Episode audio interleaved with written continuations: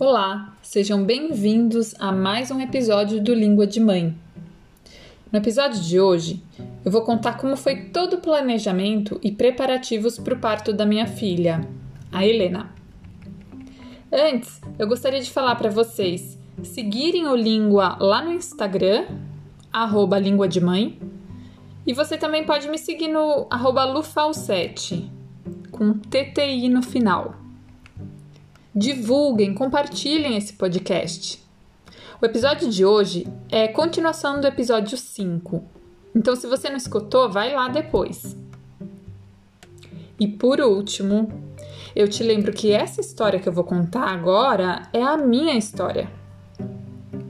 Lembre-se de, de, que cada pessoa é um indivíduo único e, como tal, cada um tem a sua história.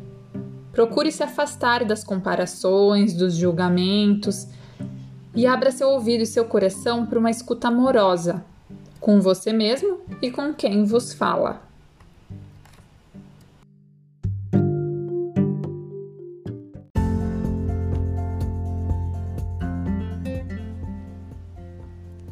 Semanas depois da gente se mudar de São Paulo diretamente para o meio do mato de Piracaia, eu descobri que eu estava grávida. E a primeira coisa que eu pensei foi no parto. Onde ia nascer o meu bebê? Eu tinha algumas opções. Ir para São Paulo semanas antes da data prevista para o parto. Eu poderia ficar na minha mãe ou na minha sogra e ter um bebê na, em uma maternidade por lá. Ou eu poderia ficar aqui em casa mesmo e quando o trabalho de parto começasse, eu me deslocaria até uma maternidade em Atibaia ou em Bragança Paulista, que são as cidades grandes mais próximas da minha casa, já que aqui em Piracaia mesmo não tem maternidade. Mas não, eu não queria nenhuma dessas duas opções. Eu já sabia que o parto seria aqui em casa mesmo. Muitas amigas daqui de Piracaia tinham tido seus partos em casa. E eu e o Thiago, a gente já tinha ouvido bastante histórias de partos domiciliar. Aliás, assim, logo depois que o Francisco nasceu, eu entrei mais em contato, né, com essa questão de partos humanizados e tal. Antes de contar para as pessoas sobre a minha gravidez, eu fui sondar com uma amiga minha, que é minha vizinha, que também tinha se mudado para cá há pouco tempo. Se ela teria o bebê, um, se ela teria um bebê aqui caso ela engravidasse, né? Antes dela morar aqui, ela morava na cidade, aqui em Piracaia mesmo. E ela teve o primeiro filho dela em casa. E ela me disse que sim, que se ela engravidasse de novo, morando aqui, ela teria o seu bebê aqui tranquilamente. Depois disso, eu comecei a planejar mentalmente o meu, o meu parto domiciliar. O Tiago era sempre muito confiante e dizia que por ele, super tranquilo do parto ser aqui mas eu ainda precisava de algo a mais, sabe, para me para me decidir mesmo. E aí a gente começou a participar de vários encontros, várias rodas de conversa sobre parto natural humanizado, tal. A gente encontrou um grupo em Atibaia que era composto por uma médica obstetra, por obstetrizes, enfermeiras obstetras e doulas. E a gente passou a frequentar as, as rodas de lá, né? A gente também frequentou algumas rodas em São Paulo. E a cada encontro eu me sentia assim muito empoderada, muito segura de ter um parto domiciliar. E que não seria qualquer parto domiciliar, né? Seria um parto domiciliar em uma zona rural, né? E afastado, né? A gente está afastado da cidade e tal. Seria mais ou menos uma hora de, de, né, de um hospital. E para mim isso era uma questão. E aí, só depois, sabe, de ter participado bastante desses encontros, dessas rodas de conversa, é que eu fui tendo mais e mais confiança para tomar minha decisão.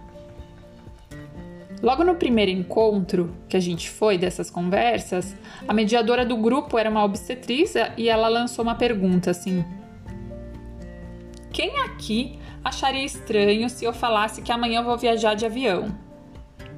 Na minha família, eu duvido que alguém ache estranho, ou que, sei lá, um amigo ache estranho, ou perigoso a ponto de me chamarem de louca, por exemplo, porque eu tô indo viajar de avião. E se eu falar que eu vou viajar de carro? Piorou, né? Porque sim, tem gente que acha muito perigoso viajar de avião, ok. Mas viajar de carro, todo mundo viaja de carro, né? Mais difícil alguém se espantar. Agora fala para alguém que você vai parir em casa. Você vai ter seu bebê na sua casa. Eu tenho certeza que você vai ouvir, tipo, ah, você é louca, sei lá, ou alguma coisa do tipo. Não, isso é muito egoísmo. Você tá pensando só no seu desejo, não tá pensando na segurança do bebê. Enfim, e aí ela veio com vários números, estatísticas tal, que mostravam a diferença gritante do risco de se ter um parto domiciliar comparado a acidentes rodoviários e aéreos, por exemplo. E aí eu fiquei assim, cara, claro, faz muito sentido isso tudo que ela tá falando. Antigamente não era assim. As pessoas tinham seus bebês em casa. É só olhar para trás, sabe, para os seus antepassados. No meu caso, na minha família, eu sei de muitas histórias, né, de mulheres que tiveram seus bebês em casa. E muitas tiveram seus bebês em casa em sítios, né, afastados de cidade. A minha avó materna, por exemplo, ela teve 10 partos em casa. Não, na verdade foram 12.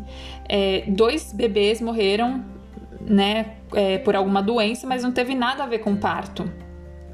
Enfim, e os partos da minha avó foram a grande maioria no sítio, só os mais caçulas que nasceram em casa na cidade. Enfim, e durante vários, vários encontros desses que eu fui com o Tiago, a gente foi tendo mais informação, né? Lá se falava muito de números, estatísticas, de coisas cientificamente embasadas, sabe? Falaram muito sobre os mitos que envolviam parto, falavam sobre vários procedimentos médicos que já são muito antigos, que não sofreram nenhuma revisão, mas que aqui no Brasil ainda são utilizados, sabe? Sendo que no resto do mundo ninguém usa mais, né? Porque são coisas já é, que tem estudos científicos que comprovam ineficácias desses procedimentos e a gente ainda usa, né? A gente ouviu muito, muitos relatos de pessoas que tiveram seus bebês em casa, né? As, lá nas conversas também elas sempre enfatizavam é, que a questão do parto domiciliar não é simplesmente assim, ah, quero vou ter meu bebê em casa, uou, não. É um parto domiciliar planejado, né? Enfim, isso tudo foi dando pra gente mais e mais ferramentas pra gente poder chegar na nossa decisão final. E aí, né, tendo feito a nossa decisão, tendo tomado a gente quando a gente decidiu, tomou a decisão de ter o parto domiciliar planejado, a gente passou a compartilhar com algumas pessoas, né, quando alguém chegava e perguntava: "Ai, né, é, quando, mas qual maternidade que o bebê vai nascer, né? Você não tá morando na cidade, né? Vocês estão morando aí, onde que vocês vão, onde que vai nascer o bebê?" E aí a gente falava: "Ah, vai nascer em casa, tal". E o tanto que eu ouvi de nossa, que corajosa! Ou assim, meu, você é louca. Teve um episódio muito engraçado com uma tia minha, né? Ela é bem mais velha. E aí ela me perguntou, né? Como eu tinha acabado de me mudar é, da cidade, ela me perguntou: Ah, mas Luciana, onde que você vai ter seu bebê? Eu falei: Uai, tia, vou ter em casa. Ela falou assim: Você é louca, menina. Eu falei: Tia, quantos quantos partos você teve? Ela teve quatro. Eu falava, mas eu falei, mas e aonde nasceram seus filhos? Aí ela ficou meio sem graça, assim, como se ela tivesse esquecido aonde eles tinham nascido. É, nasceram em casa. E você morava na cidade? Não, morava no sítio. E quem que, né, como que foi? Quem que te atendeu no, no, no dia dos partos? Ah, era uma parteira. Então, tia, você teve quatro em casa. Eu vou ter uma só. Então você é mais louca que eu, que você teve quatro, eu vou ter só uma. Enfim, é uma, foi uma história muito engraçada, assim. Mas só para ilustrar isso, que às vezes as pessoas esquecem, né, do que a gente vivia, do que era normal. Pô, mas aí a gente se deu conta de que não valia a pena falar, ficar falando assim para as pessoas dessa nossa decisão naquele momento. Porque ia ser muito desgastante discutir, dar explicações tal. A gente estava munido de informações, mas as pessoas não estavam. Eu estava grávida, curtindo o meu momento, sabe? Aquela não era a hora de eu ficar entrando em embate com o mundo. Infelizmente, né? Não é mais normal para as pessoas ouvirem que a mulher vai ter seu bebê em casa. Já não é normal falar que vai ter um neném de parto normal, ainda mais vai ter em casa. Mas enfim, aí a gente estava com todas as informações, né, que a gente precisava para para seguir com o nosso plano e agora era a hora de agir, de colocar o nosso plano em ação. E aí a primeira coisa que a gente fez foi atrás de uma doula, que na verdade a gente nem precisou ir atrás dela porque ela apareceu no nosso caminho. Lembra daquele grupo de mães que eu falei no episódio 3? Se você não ouviu, corre lá para ouvir depois.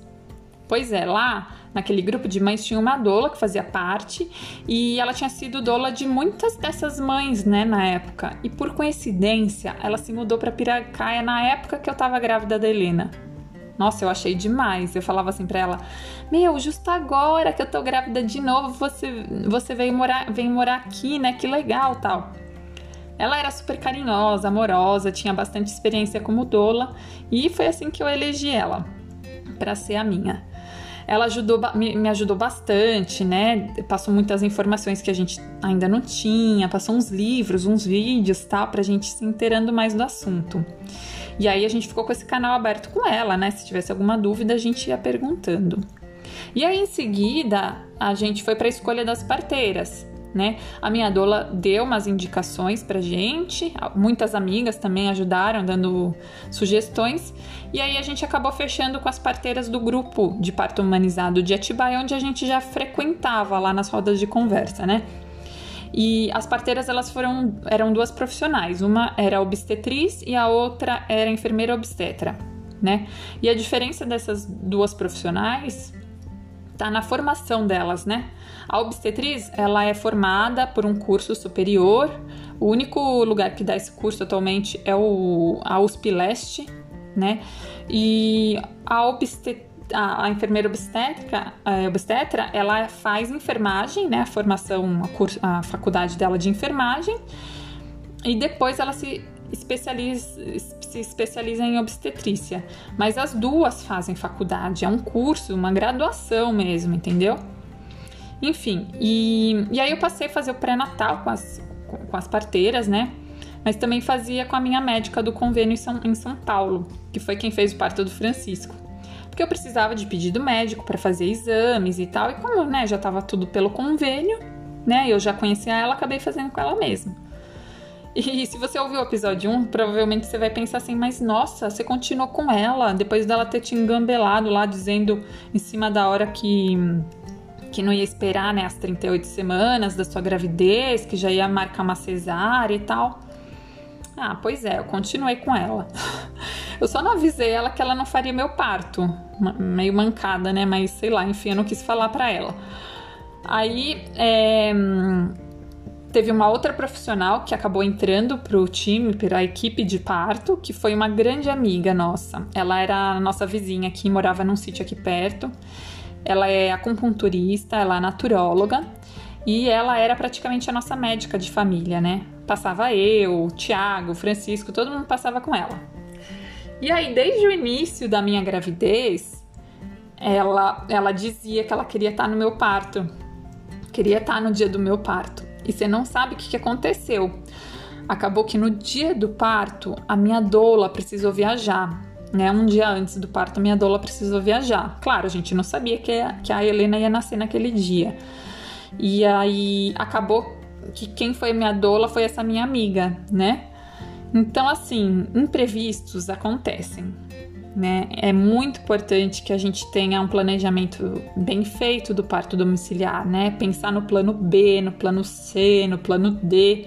Porque, por exemplo, nesse caso, a minha doula, né, foi viajar, mas a gente já sabia que essa minha amiga é, ia estar no parto de qualquer forma, e que se acontecesse alguma coisa, né, da, se acontecesse da Helena nascer, ela ia ser a minha doula. Mas se a minha amiga não tivesse, se a gente não tivesse esse, essa outra pessoa, a gente ia ter que pensar numa pessoa backup, sim. É, e outra coisa, né, que a gente precisou ver, que era muito importante, que foi hum, a gente precisou eleger os hospitais mais próximos de casa e, e, que não podiam passar de uma hora de distância. O certo, na verdade, era não passar de meia hora. Mas como eu tava muito bem de saúde e tal, tava fazendo pré-natal direitinho, com as próprias parteiras, né? Elas estavam me acompanhando de pertinho. Tinha uma outra médica também, que era a, a do convênio, que tava me acompanhando e tal. É, aí tudo bem, assim, aí rolou. A gente escolheu dois hospitais para onde eu iria, caso necessário, né? Tinha o, hospital A e o hospital B, né? Tinha que ter pelo menos dois, duas opções. A gente foi visitar, foi ver trajeto. E, e a gente até tinha a opção de ter a médica obstetra da equipe humanizada como backup, caso eu precisasse ir para o hospital. Claro, a gente ia ter que pagar a parte, mas enfim, a gente acabou não optando por essa opção, né? E acabamos é, optando por utilizar, os, utilizar o serviço de médico plantonista caso eu precisasse ir para a maternidade. Mas graças ao universo deu tudo certo, não rolou hospital, enfim. Ah, e aí a gente também fez um plano de parto, né, com a ajuda da doula e das parteiras, para levar no dia, caso, né, fosse necessário ir, ir para maternidade. Enfim, o, ah, o plano de parto ele é um documento que a gestante, né, deixa registrado as coisas que ela deseja para o seu parto, né, pro, pro seu próprio cuidado e cuidado com o bebê, deixando claro quais procedimentos e protocolos de hospital ela não gostaria ou, ou né, que não fosse realizado com ela, a não ser que seja constatado assim uma real necessidade. É um documento que a própria Organização Mundial da Saúde incentiva que as mulheres grávidas façam com o intuito de melhorar a qualidade de atendimento às mulheres e aos, e aos recém-nascidos, né? Visando, assim, um nascimento mais saudável, né? É, enfim. E aí, conforme a data do parto foi se aproximando, as parteiras já passaram a lista das coisas que a gente ia precisar ter em casa no dia. Então, por exemplo, né? É, fralda de adulto, que foi muito útil para mim, né? Eu vou até dar um spoiler aqui do próximo episódio, que vai ser sobre o, o, relato do parto da Helena que eu precisei, né, da, da fralda, porque estourou a bolsa tal. Então, para mim foi muito útil. Mas enfim, a gente precisava ter toalhas é, que pudessem sujar, lençóis descartáveis, piscina, aquecedor. É, aí a piscina, né? Imagina, com um monte de gente que já tinha tido parto em casa aqui, uma passava para outra, então eram coisas bem fáceis de conseguir. Aquecedor, porque a gente estava no inverno, roupão, enfim é, organização com a comida também, né? Porque no dia ia estar tá uma grávida, uma criança, né? Meu filho Francisco, vários adultos, ia ter que ter comida para todo mundo, né? A gente não se sabe quanto tempo ia durar um, é, o, nosso, o, meu, o meu parto nesse dia, então precisava ter uma organização mínima com comida. Enfim, e aí elas foram passando vários detalhes que a gente precisava é, ter em mente para o dia. E aí elas vieram aqui em casa, né? Pra ver o, como que era o caminho, o trajeto, conhecer. E, e até para ver onde que ficavam as coisas dentro da minha casa, né? Onde se precisasse pegar um lençol, se precisasse pegar uma toalha, ou se precisasse pegar uma roupa para mim, ver onde ficava banheiro, tomadas, tipo como para ter um mapeamento assim do lugar. Na época da gravidez do Francisco, eu jamais entraria nessa de parto humanizado, ainda mais domiciliar sabe? Pelo simples fato de eu não ter tido informação, porque eu não tinha informação. Porque agora, eu escrevendo esse roteiro do, desse episódio, eu lembro do que eu pensava na época, né? Quando vinha essa coisa de parto humanizado na minha cabeça. Ainda mais ter parto em casa. Meu, nossa, que trampo, né? Imagina, imagina uma piscina em casa. Enfim, sem contar os vários milhões de dólares que tudo isso ia me custar, porque né, na minha cabeça era uma coisa muito absurda, já falei, que para mim era uma coisa que estava muito longe. E aí, fazendo os cálculos de gasto assim, eu gastei um pouquinho a mais só no total entre o primeiro e o segundo parto, né? É, porque veja bem, né? Na época da minha primeira gravidez, eu fazia pilates, dura, fiz durante toda a gravidez, né? Comecei um pouquinho antes. Então, foi um gasto mensa gastos mensais que eu tinha com, com essa atividade física. Mais o valor que a gente teve que pagar à vista para a médica do convênio, porque apesar dela ser de convênio, o, o parto, né, como seria parto normal, a gente teve que pagar para ela a parte, né? E aí depois o convênio reembolsava a gente. Ela pediu para que fosse feito esse pagamento por fora, por ser um parto normal, né? E aí depois o, o, o convênio reembolsou a gente, mas reembolsou uma parte. E, e aí no segundo parto foi o gasto com a doula, né? E, e com as parteiras. E nessa segunda gravidez eu não fiz é, nenhuma atividade física paga tal. Então, falando em valores, pensando aqui, a gente deve, deve ter gasto, sei lá, uns 5 mil no parto do Francisco, isso porque o, o convênio reembolsou uma parte, né? E uns 7 mil, e nem isso, no total com o parto da Helena. Eu tô aqui chutando meio alto, mas foi mais ou menos isso. Sem contar que no parto domiciliar a gente pode pagar as parteiras e a doula ao longo de toda a gravidez. Então, pra gente, porque eu, pro que eu imaginava de absurdo, de caro que seria, eu coube muito bem no nosso orçamento. Claro, poderia ter saído muito mais caro, né? Se a gente tivesse optado pela médica obstetra backup, se tivesse tido um pediatra no dia do, do parto aqui em casa, porque a gente tinha essa opção né, de ter o pediatra. Mas a gente ficou muito tranquila em relação a não ter, porque a gente não viu necessidade mesmo. Porque quando a gente fechou o contrato com as meninas, com as parteiras, elas passaram pra gente um contrato tal e um documento que era o plano de atendimento ao parto domiciliar planejado. E nesse documento vinha um monte de informações, sabe? Com embasamento científico, tanana, tudo explicadinho. E um dos pontos desse termo falava sobre a habilitação das enfermeiras no atendimento ao recém-nascido, inclusive para casos de reanimação, né? Tudo seguindo as orientações da Sociedade Brasileira de Pediatria. E lá também vinha descrito todo o material que elas levavam para o dia do parto, né? De é, materiais de pronto-socorro. E realmente, quando elas chegaram aqui em casa, o Thiago me contou assim depois, né? Que elas, meu, chegaram com uns aparatos tal, tudo de primeiro socorro, um monte de coisa, né? E o que, que era? Era material estéreo para sutura, agulha, seringa, pinça, é, material para reanimação neonatal, máscara, cilindro de oxigênio, aspirador portátil, é, material tipo punção venosa, soro, ocitocina, é, que mais? material para coleta de exames do bebê, balança infantil, almofada térmica elétrica, além de, de vários métodos para alívio da dor. Então, frente a tudo isso, a gente estava bem firme na nossa decisão, sabe? E aí o próximo passo foi pensar como seria, como que ia ser no dia.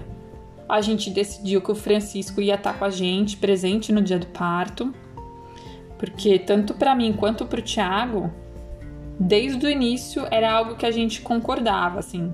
Não fazia sentido pra gente ele não estar junto nesse momento, sabe?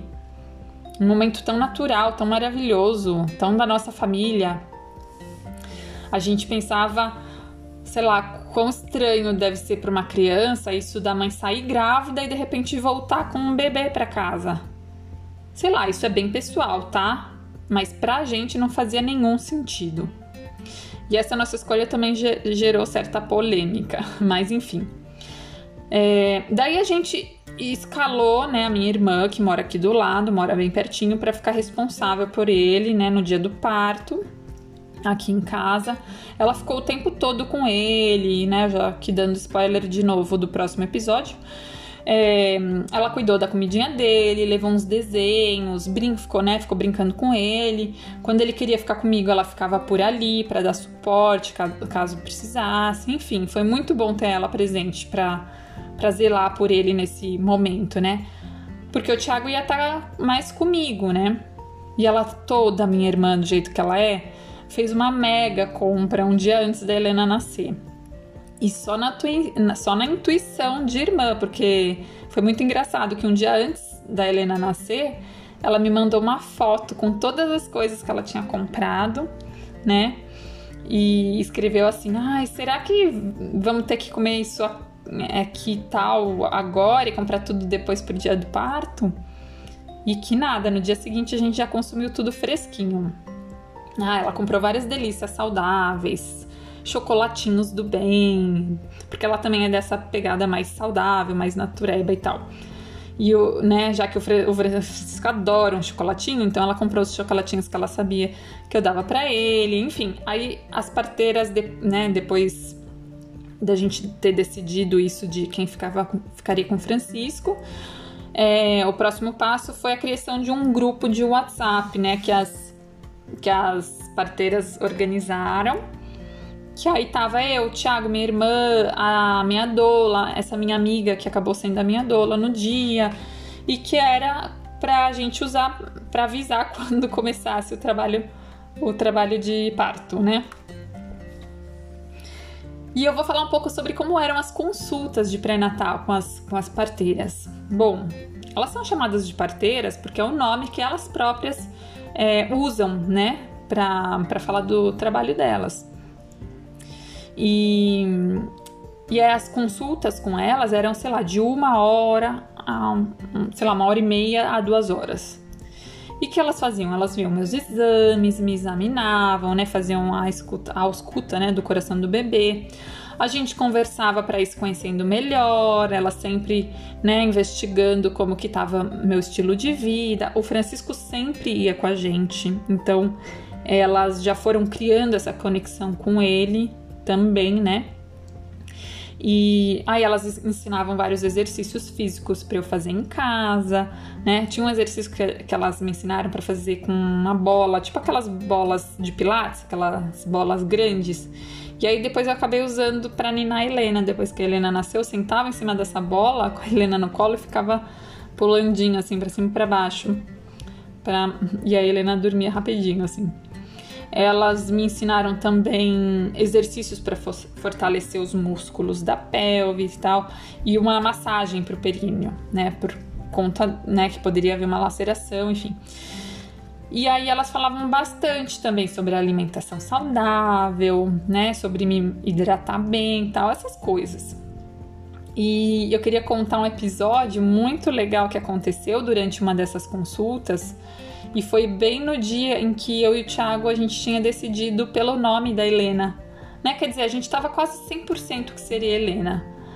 Mas daí, durante a, a consulta, uma delas foi fazer lá a escuta do coração do bebê e, e aí ela falou assim: Ai, nossa, me veio um nome.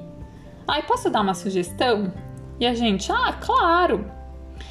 E aí ela falou assim, ela deu até uma suspirada, me lembra até hoje, assim, ela suspirou e fez assim, Helena. E ela falou bem assim, com um sorrisão na cara. Helena, meu, na hora eu olhei pro Thiago e a gente não entendeu nada. Como assim? Como ela sabia? A gente não tinha falado nada sobre nomes até então, né? Inclusive a gente falava que não sabia, que a gente estava vendo ainda, que não era uma coisa que a gente estava muito preocupado, mas que a gente estava vendo e tal. E daí eu desabei a chorar, porque eu fiquei muito emocionada. E ela fez uma cara tipo: que foi? Você tá chorando aí? Como assim? Por que você tá chorando, essa louca, sabe? Daí o Thiago falou: é que Helena é um nome que a gente tava, tipo, quase fechando, tá meio 99% fechado.